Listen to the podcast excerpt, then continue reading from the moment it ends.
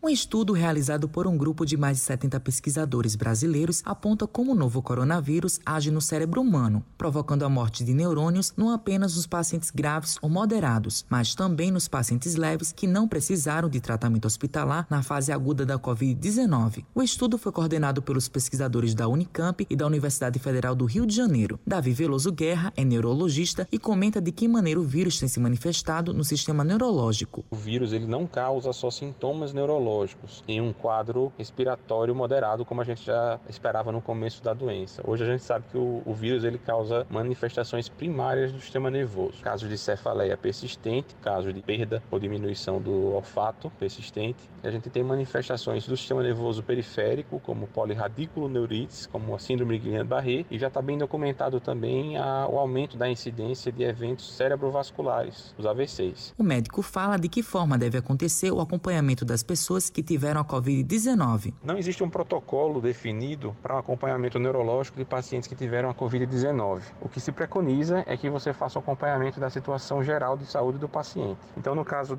dos sintomas neurológicos, o acompanhamento vai depender dos sintomas e sinais que o paciente vem apresentar. Isso está de acordo com outras viroses que a gente já conhece aqui na região, como por exemplo, chikungunya. O especialista ressalta quais são os sinais mais frequentes que a doença afeta o cérebro. Gente já conseguiu identificar que desde polineuropatias, ou seja, doença do sistema nervoso periférico, a doença do sistema nervoso central, como AVC, já foram documentados em pacientes com Covid-19. Posteriormente é que a gente vai ver se os pacientes que tiveram Covid têm uma maior propensão a desenvolver doenças neurodegenerativas, como por exemplo um Parkinson, Alzheimer, etc. Mas ainda é muito cedo para tirar essa conclusão. Matheus Silomar para a Rádio Tabajara, uma emissora da EPC, empresa paraibana de comunicação.